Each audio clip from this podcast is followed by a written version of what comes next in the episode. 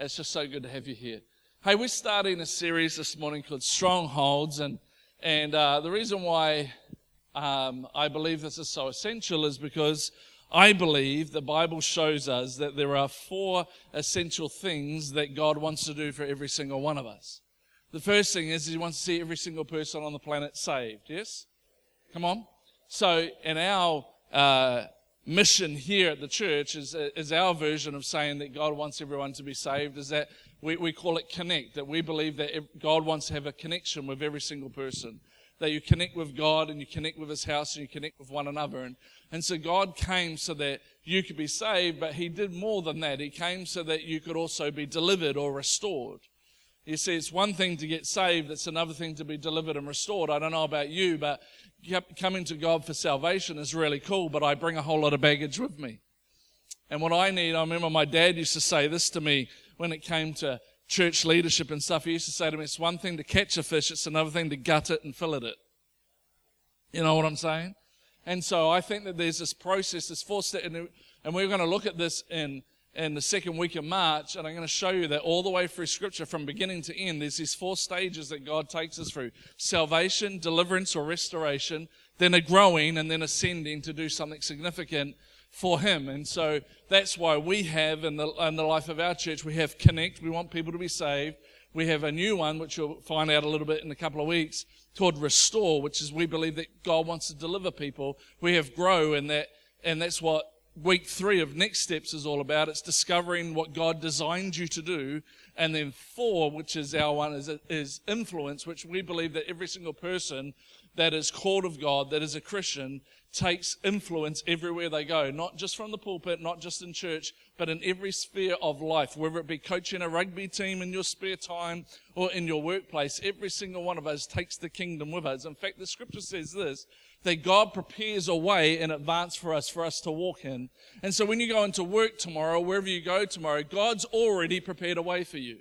He's already prepared a way to your work colleagues, to your bosses, to your clients, to whatever it is God prepares a way for us. That's why he says that my word is a lamp unto your feet and a light unto your path so that you can see what it is that he's doing in front of you so that when you walk into your business tomorrow, if you're a business owner, God will show you exactly where you need to go. And I love that about God, but that brings influence to the unsaved. And I believe this, those are the four key things. That God wants to see you saved. God wants to see you delivered. God wants to see you grow into the giftings that He has for you. And then four, He wants to see you make a difference in the world. And I think every single person wants that. Every single one of us wants to make a difference. Yes? All right. And so Jesus said it this way in Luke 4 18. He said, The Spirit of the Lord is on me because he has anointed me to proclaim the good news, salvation, to the poor. He has sent me to proclaim freedom for the prisoners, the recovery of sight. In other words, that you'd see your life differently, that you'd see what God created you to do for the blind, to set the oppressed free, to proclaim the year of the Lord's favor. Right there, God is showing the four step process that He has for each and every one of us of salvation, of restoration, of, of uh, uh, uh, finding out who we are, discovering our purpose, and then having an influence in our world. I, I just think it's so exciting that that's what God teaches us all the way through. And so today, doing this series about strongholds is not a coincidence because it's part of our key processes here, or what we believe that God wants to restore you. So this series is all about our second stage. That God wants to save you, but that God wants to restore you. And I'm believing that over the next four weeks, as we go through this series of strongholds, that you'll be delivered and you'll be restored back to the person that God created you to be before all the rubbish came along. Are you with me this morning? I really think it's so important. And, you know, our next steps after the service this morning is stage three, where we grow and we discover, and we'd really love you to come along to that. Also says this in Acts 10 38, because Jesus had a ministry of deliverance. It says here, how God anointed Jesus of Nazareth with the Holy Spirit and power, and how he went around doing good and healing all who were under the power of the devil, because God was with him. God, when he sent Jesus, sent him to deliver us, not just to save us, but to deliver us. And when we hear that Jesus wants to deliver us, most of us associate deliverance ministry with somebody who's screaming their head off and their head spinning around. Okay, I thought that was kind of funny, but you're just a little bit slow this morning. Have you been in church long enough? You've seen those, those deliverance sessions, haven't you? You know, where ah, and the eyes are rolling at the back of their head and there's demonic stuff going on. And we think that that's what deliverance is for. No, no, no, no. That's not what deliverance, that is deliverance, but Jesus came to deliver all of us of everything. And every single one of us has something in our world that we need to be delivered from. Some of you need to be delivered from the love of Shortland Street. You need deliverance. Some of you need deliverance from the love of pretty little liars. You need deliverance. Some of you are fine because you love coffee and you're okay, but some of you have tea issues and you need deliverance. I'm just joking. And so God comes because he wants to deliver us. We all need to be delivered from something that holds us back. Every single one of us, it doesn't matter how long you have been walking in the Christian life, it doesn't matter how long you've been doing it, there's always something that God's working on, isn't there? Come on, talk to me this morning. Yeah, when you need to talk to me because the Bible says this when two or three agree on something, so it is. So if you hear something this morning that you want to be part of your world, then you're going to agree on it. Not only that, when you agree with me, I preach better. So if you want the best of me, you've got to draw it out of me. Come on. Oh, we're getting there slowly. 1 John 3 8 says this about Jesus. The reason the Son of God appeared was what? To destroy the devil's work. I don't know about you, but I got some devil stuff work in me that needs to be shifted. Some insecurities, some wrong thinking, some things that, that I've adopted that aren't true, some lies that I believe that I need Jesus to come and destroy.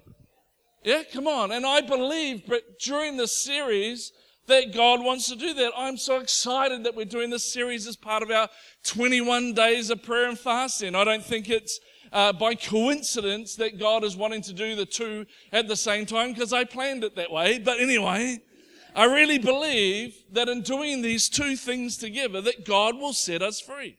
That God will really set you free. Not, not, not just to the freedom you've experienced so far, but that freedom from that stuff that's held on to you for years. You know, that stuff that you've tried to break free of, but it, it just seems to come back and torment you again. That addiction you've tried to break free of, but it just comes back and torment. I really believe with my whole heart that as we do our prayer and fasting, as we do this series together, that God will break off those things, that they would not return to pester you again, but He would set you completely and totally free. Well, how do you know that, Craig? Because Joel says this. Joel 2.12, there's going to be a whole lot of scripture this morning, but that's okay. Even now, he declares the Lord, return to me with all of your heart. In other words, come on, let's get back on track this morning. Let's get back to Jesus being the focus of our lives with fasting and weeping and mourning. In other words, let's get back to what this is really all about. It's about a relationship with Jesus Christ with fasting and basically saying, let's be humble about it. Let's humble ourselves. The Bible says this, and when we humble ourselves, God lifts us up. But he's saying here with fasting, and then listen to this. This is what it says a little bit later in verse 25. The Lord says, I will give back to you what you lost. He's saying, come on, let's return to me. Let's get back on track here, guys. Let's get back with the focus that I'm the center of your world with fasting, and then I will return to you all the things that you have lost. And I really felt over the New Year period as I was praying that God is saying 2018 is the year that things need to be returned to you. Relationships returned to you. Your mind returned to you. Your health returned to you. Your marriage returned to you. There are so many things that have been stolen from us over the years by the enemy. In 2018 is the year when God wants to return those things to us. If we would just return to Him with our whole hearts, with a humbleness and fast and pray, I believe that in these four weeks that God will return to you the things that have been stolen. The enemy has taken some things and it's time for us to take them back. And 2 Corinthians 10 3 to 5 will be our key verse as we go through these four weeks. And it says this For we live in the world, we do not wage war as the world does. The weapons we fight with are not the weapons of the world. On the contrary, they have divine power to demolish strongholds. Come on. Isn't that awesome? That we have weapons that demolish strongholds. We demolish arguments and every pretension. The word pretension means every pretending that sets its up. It sets itself up against the knowledge of God. When it says the knowledge of God, it's talking about the truth of God, not just to you personally, but the truth of God overall. Are you with me? And we take captive every thought to make it obedience to Christ. In other words, he's saying this that we have been given weapons to demolish strongholds, to demolish arguments, to demolish pretending things that aren't true, anything that stands up that doesn't stand up to the Word of God and His truth in our world and in the world, that God has given us the weapons to destroy those things. I think it's really important that you understand that He has given us the weapons and we demolish. Because I think some of the problem with breaking free and getting deliverance and freedom in our world sometimes is that we want Him to demolish. We want Him to break down the arguments and the pretensions. But the scripture clearly teaches, I've given you the authority to demolish. It's time for you to stand up and destroy the pretensions and the arguments that raise itself up against the truth that God is speaking to you. And I believe God has a truth about you that you have not even seen nor experienced yet. I believe that there's some truth about what God wants to do with your life that you have not even seen or experienced yet because the enemy has put up arguments and pretensions so that you don't actually realize all that God wants to do. Well, I'm believing that during this series that God's going to break off the blindness that you've had to His truth, and His truth is going to replace the arguments, and His truth is going to replace the pretensions, and His truth is going to replace the strongholds, and you're going to experience God in a way you've never experienced Him before, and you're going to experience life in a way you've never experienced it before, because that is what Jesus died for. You see, a stronghold is simply this this is what the, the what the uh, basically the Bible concordance slash dictionary says about a stronghold. It said a stronghold a stronghold is a prisoner locked by deception, living a lie by something that's not true. A stronghold is somebody who is caught up living a particular way because they believe something that's not true. They believe something that's not true, and so they're bound up. They're in a stronghold. It's not true, but you have been convinced that it's true. Have you ever been to a circus with elephants? Anybody been to a circus with elephants? And you see them outside and they have like a rope around their leg, which goes to a little stake that's in the ground. And you look at it and you think, what is wrong with that elephant? It, it could just rip that thing out of the ground and take off and it would be free. Well, the problem is when they first get that elephant, what do they do? They chain the elephant. And so the elephant tries to break free, but over a period of time, when it realizes it can't break free, they now no longer have to chain the elephant because the, cha- the, the elephant in its mindset says, I can't get free. So they don't need to chain the elephant anymore. They just need to put a rope around its leg so it can feel something around its leg.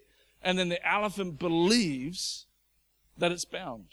It believes that it can't break free. Friend, I'm trying to tell you this morning, the enemy would try to tell you that you can't break free, but I'm trying to tell you it's just a rope. It's just a, it's just a perception. It's just a pretending that is put in your world that you can't break free. You can break free. Just like the elephant could if it wanted to in that moment with that rope and that stake could just rip it out of the ground and take off. So can you. It's just that the arguments and the pretendings that you have in your head tell you that you can't. And the enemy has planted those things there. You can break free. You've just been convinced by the enemy of a lie that you can't. And in these four, I have four weeks to convince you, to show you, and to help you get free. Because anything that exalts itself in our minds, pretending, in other words, to be bigger or more powerful than our God is just a lie. Anything that exalts itself in your thinking, that you think it's impossible for God to do something, is a lie because my Bible teaches me all things are possible with Christ who strengthens me. There's not a thing that Jesus or God cannot do in your world. He can do it. It's just that you're believed or pretending or an argument that says that you can't break free. You know, I was watching uh, TV a wee while ago and uh, it was my day off and I was a little bored, so I was flicking through the channels and I, I came across a documentary and it's, it's not a very nice documentary. It's a documentary about a girl called Elizabeth Smart. Elizabeth Smart was a 14 year old girl that got kidnapped out of her home in America in the middle of the night.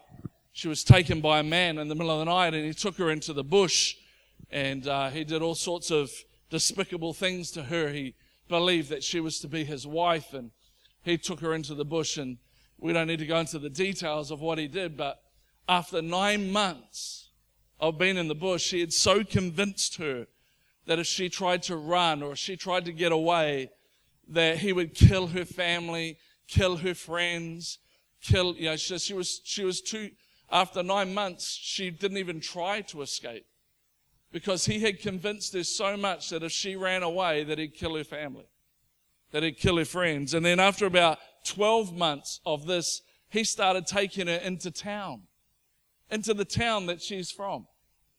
He'd have her all dressed up in scars and that so people couldn't recognize her, but she'd go into the town and they'll walk around in town and do their shopping and go back. And she wouldn't once ask for help because she was convinced that if she was in the supermarket and she told somebody who she was, that he would kill every single person in the supermarket.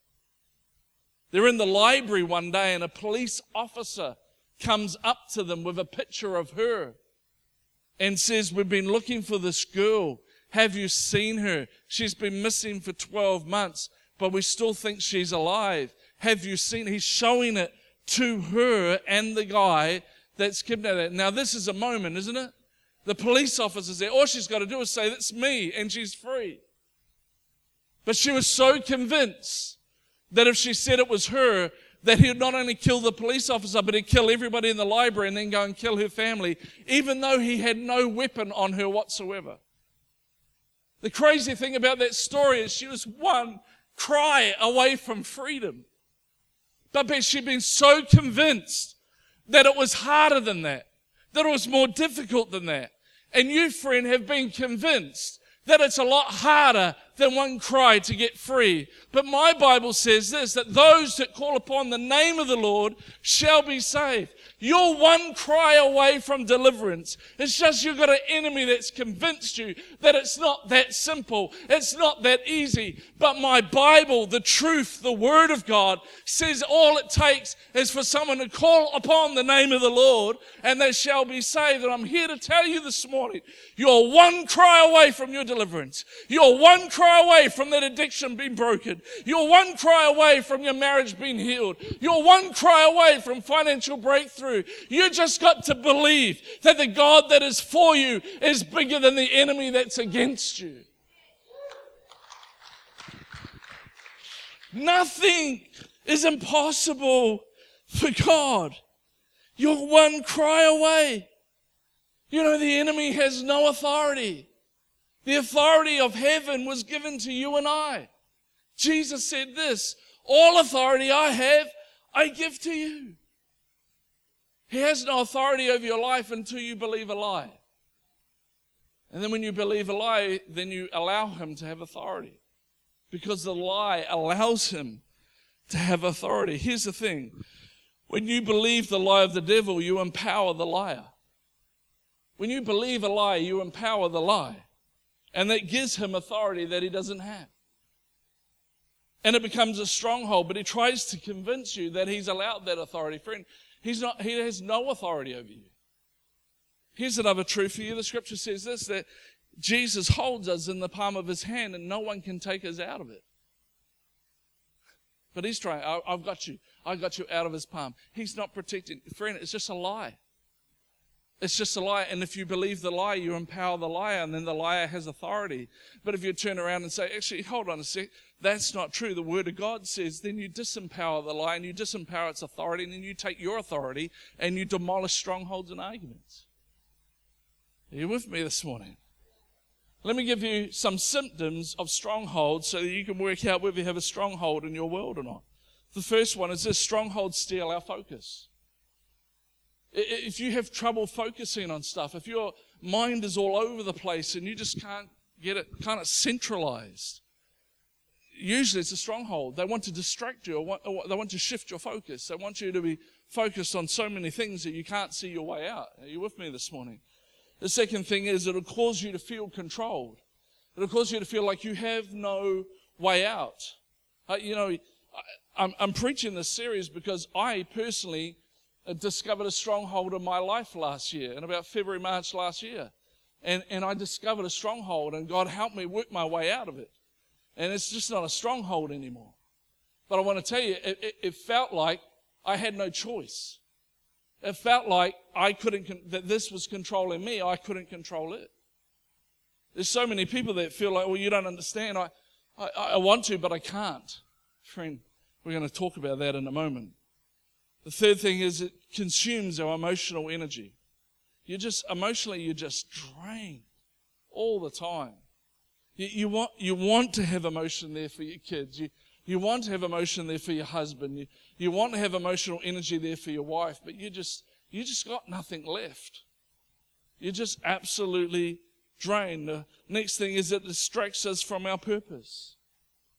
You get so distracted from your purpose. You see, I, I believe this wholeheartedly. I don't think the devil's really that concerned about Rimmer going to heaven. I think he's more concerned about how many people Rimmer takes with him. I don't think he has a problem with you being saved. He just doesn't want you to take people with you. So he distracts. So life then becomes about you and not about the lost. I say this with all the love of my heart.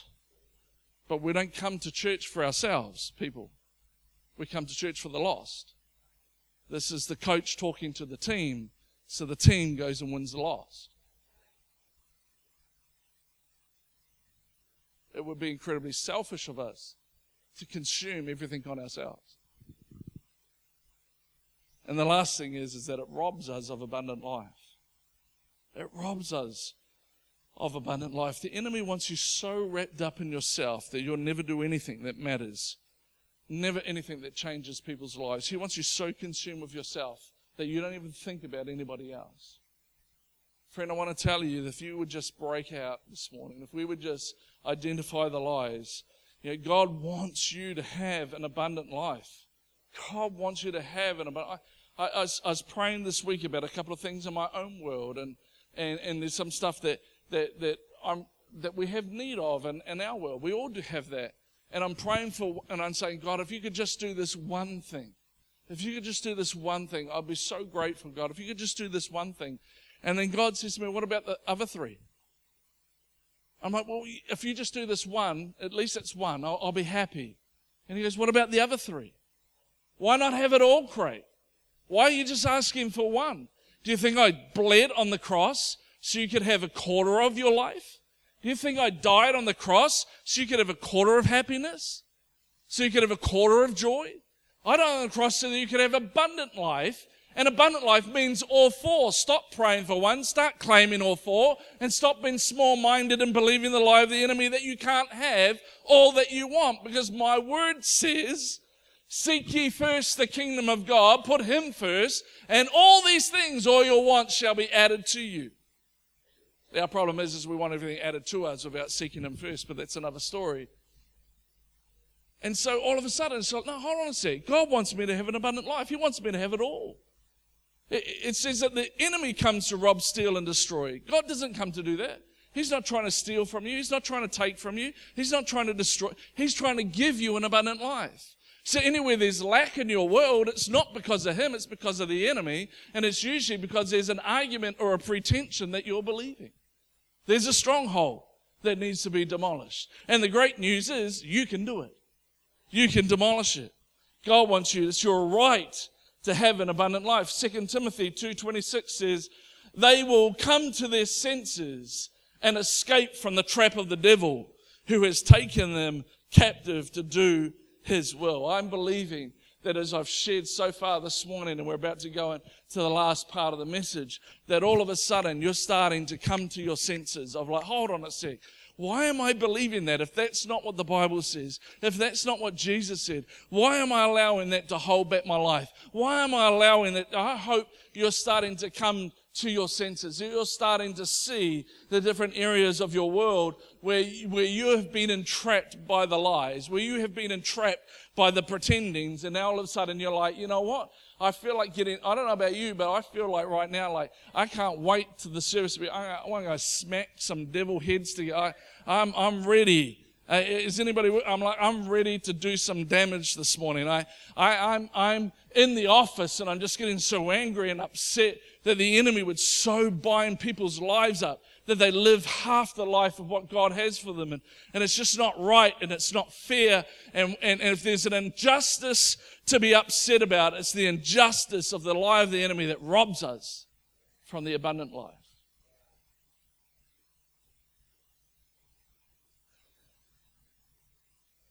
I pray that we would come to our senses, church, and that we would, we would not buy into his lies anymore. That we're just, no, nah, I'm sorry, that's a lie. I don't buy into that. Oh, you're useless. You couldn't even finish school. What can it, that's a lie. I don't buy into that. I don't buy into that. I, I know God's got a plan and a purpose for my life. I know because Psalms tells me before I was born that He had a plan and a purpose for my life. I, I know there's something I can do for God because the scripture says this that the giftings and the callings of God are without repentance. The gifts that He gives me and the calling that He's called me to, He never takes back no matter what's going on in my world. And it doesn't matter whether I finished school or I went to university or I didn't finish school, those giftings and those callings still have the potential, if I let God get hold of it, to do everything that it's set out to be, regardless of my education. In Luke 11, there's this story, and I love the message version of it. It's Luke 11, 21 to 22. It says, When a strong man, armed to the teeth, stands guard in his front yard, his property is safe and sound. It's true, yeah? But listen to what, listen to what, this is Jesus talking about deliverance. This is him teaching on deliverance. But what if a stronger man comes with superior weapons? He's basically saying the enemy stands there sometimes in front of your life, loaded up with weaponry, and it's like, try and get through this. Try and break through this. And you're like, man, I, I can't do that. I, I can't do that. And Jesus said, but what if somebody else comes along who's bigger? and has more superior weapons. In other words, he's saying, what if I rock up? What if I turned up? What if, what if Jesus turned up? Then he, the one that was standing there, is beaten at his own game. The arsenal that gave him such confidence hauled off and his precious possessions plundered. In other words, the enemy can stand there and he can pretend and he can argue like he's got this and he's got your life and I've got the weaponry and you can do nothing about it. But when Jesus turns up with superior weaponry, all that he can do is grab his weapons and haul them off. And then we walk in and we plunder the house that is left behind. That's the promise. That's the deliverance. There's too many things that have been plundered from your life that are in the strong man's house. And it's time for Jesus to turn up with the superior weaponry. It's time for you to turn up with superior weaponry and just say, hey man, you take your weapons and haul them off because I'm about to plunder my house. I'm about to take back what you have stolen from me. And Jesus, this is Jesus' personal teaching on the process of deliverance. And so, for the first thing that we're going to do in these next four weeks, the first thing we're going to do is we're going to take our thought life back. We're going to take our thought life back. Our thought life.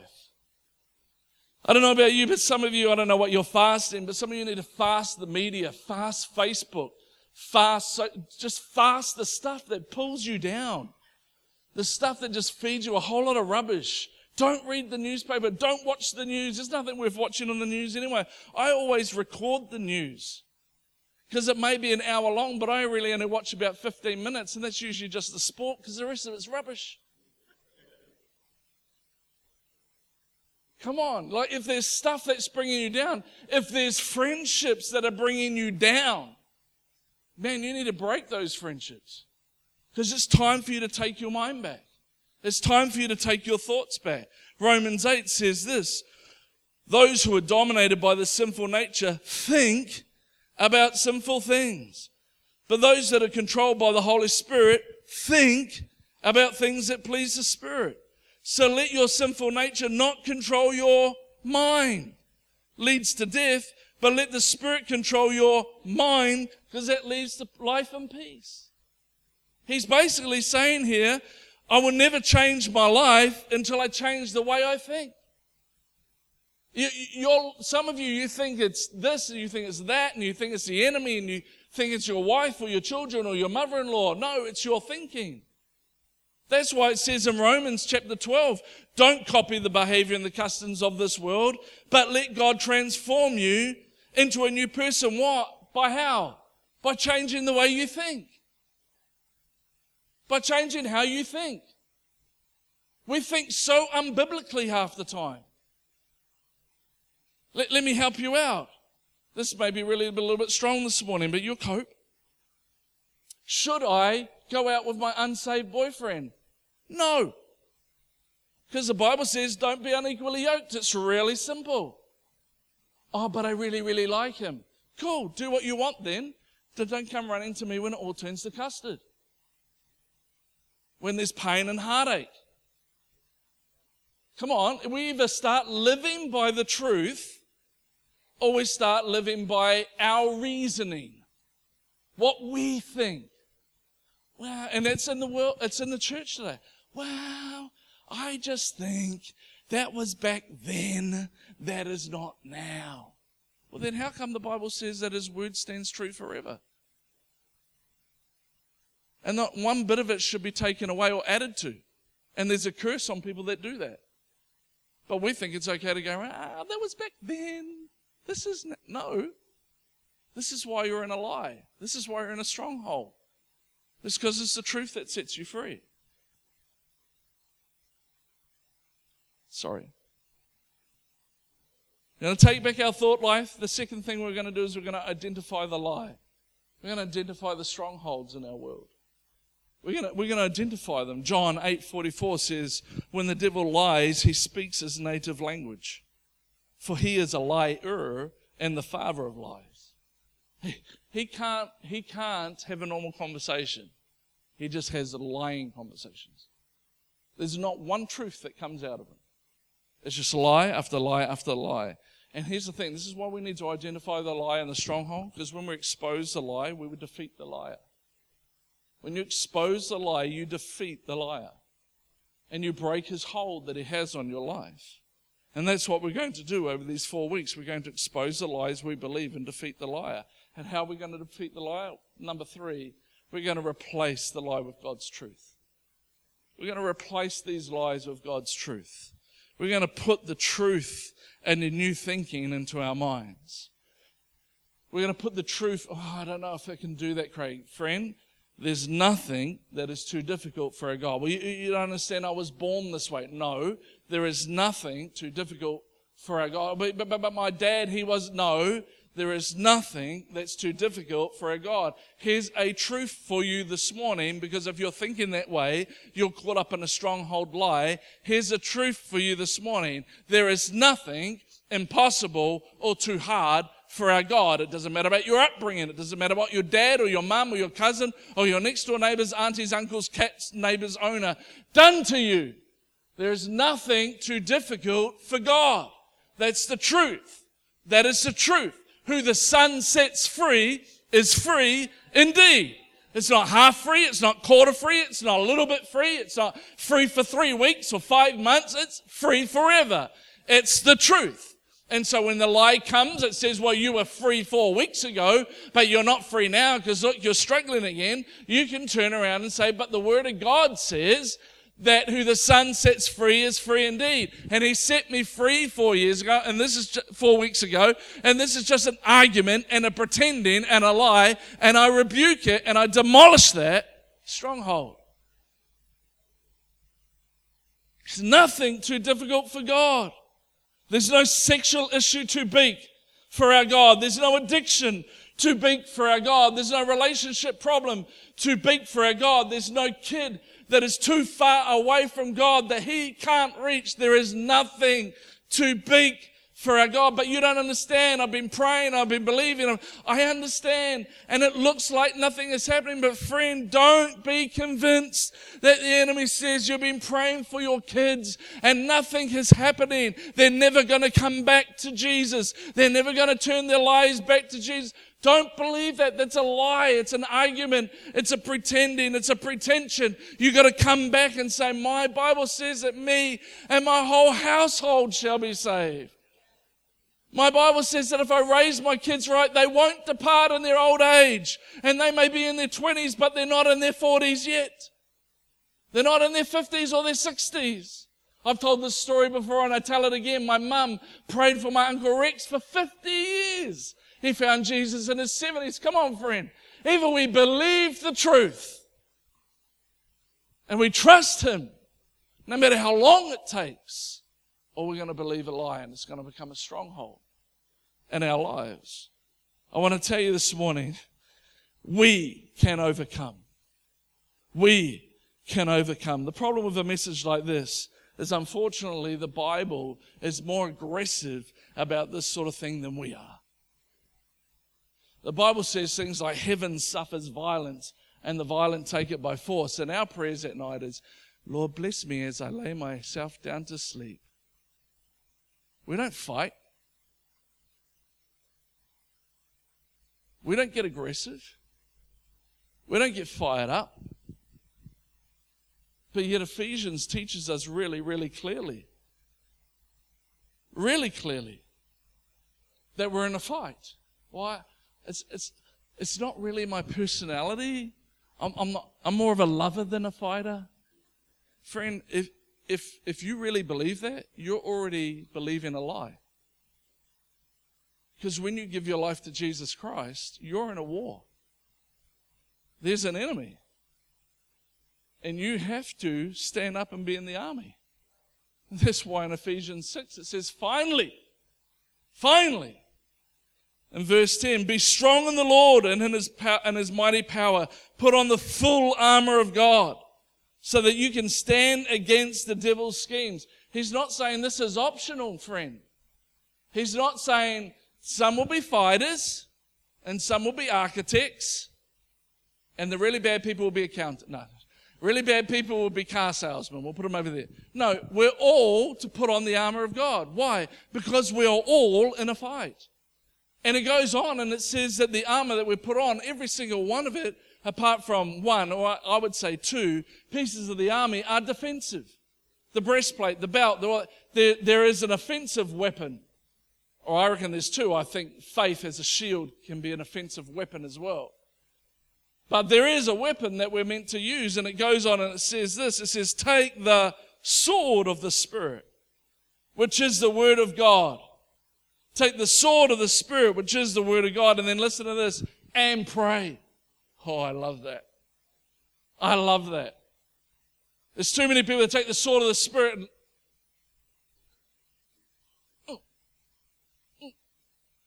saw the Spirit and pray. And pray. Pray what? Pray the Word of God. Pray the sword of the Spirit. Pray it over your situation. Pray it over your circumstances. Pray it over your life. Get that sword out there, sticking it right in the nose of the enemy. You know, the Bible says this, and we said to Peter, we heard this last week with Pastor Danny, that the gates of hell shall not prevail. They're not actually attacking, they're defending. They're in a defensive position. It's time for us to get the sword of the Spirit and to pray and to start to claim it. So how do we replace the lies with the sword of the Spirit, with the Word of God? And then what do we do? Once we have that Word of God, what do we do with it? We pray. We pray it over our circumstances. We pray it over our situations. We pray it over our kids. We get a hanky, we anoint it, and we claim salvation over it, and we put it under the mattress of where our unsaved kid sleeps. And they don't realize that they're praying over the anointing to be saved while they're sleeping. They got no idea what's going on, but you know what's going on because you're praying because you haven't just got your armor on and you haven't just got a word of God on you, but you're praying that word. Some of your kids that have walked away from God have had prophecies over their lives when they used to come to church when they're little. How about starting to pray those prophecies back? Over your kid's life. When they were eight, God said that they'll be a leader and they'll lead people to Christ. But now they're 25 and they're away from Him. But that's okay because the Lord prophesied and His word goes out and it never returns empty. It accomplishes everything it says. You know what I'm saying? We start to swing that sword around when we pray. And so, for the next three weeks, we're going to use these weapons the Word of God and prayer. The Word of God and prayer. We're going to pray the Word of God and we're going to find freedom and we're going to be changed in Jesus' name. Does anybody believe that this morning? Does anybody believe that this morning? Because if you don't really believe that this morning, that through the Word of God and prayer, that your life has changed, and friend, there's a stronghold already over you. You have to believe that God is for you and not against you. That all things work together for good for those who love God and accord according to his purpose. That he makes all things beautiful in his, you've got to believe it. Otherwise you'll believe the lie. That, that this is never going to happen. That God doesn't love you. That God's not for you. He's for Craig and he's for all these up, but he's not for you. Friend, it's a lie. It's a stronghold and you need to break through of it. And the secret to deliverance is this. Know the deliverer. The secret to deliverance is to know Jesus. So I just get everybody just close your eyes just for a moment, please. Because I don't know everybody here and I don't know everything that's going on in your world. And the, cool, the crazy thing about most strongholds is we keep them secret. So some of us have stuff that we're going through that nobody else knows, and we're not going to tell anyone because we're ashamed of it. And I'm not asking you to tell anyone about it just yet. But here's the thing that I know about Scripture is this that the Bible says that Jesus is faithful and just to forgive us of our sins and cleanse us from all unrighteousness. That when we confess our sins to God, He forgives us. I don't care what the enemy says, He forgives us. There's a next stage in that process where it says that when we confess our sins to one another, that we pray for each other, not judge each other, but pray for each other that we would be healed. The reason why most of us are saved and still bound up is because we haven't got ourselves into a small group, a connect group, or got some friends around us that we can talk to so that we may be healed. But the first point in being delivered is to know the deliverer. And if you don't know Jesus Christ this morning, friend, I want to give you an opportunity to know the deliverer, the God that has already forgiven you for your sins when he died on the cross for you. The God that has already provided healing for your body when it says that by his stripes we are healed when he was whipped and beaten. The God who proclaimed in Luke 4 that my job is to proclaim the good news, to deliver people from darkness, to give sight back to the blind and lead the prisoners free. That's what he's here for. But to know deliverance, you've got to know the deliverer. And maybe you don't know him this morning. You've never given your life to Jesus Christ this morning. Or maybe you know that you're away from him. You're so far away from him, you're not even sure he remembers your name. I want to tell you this this morning. He knows you. He knows how many hairs are on your head. He's just waiting for you to turn to him as Joel says, turn back to me. Turn back to me. I'll give you back what you lost, but you've got to return to me.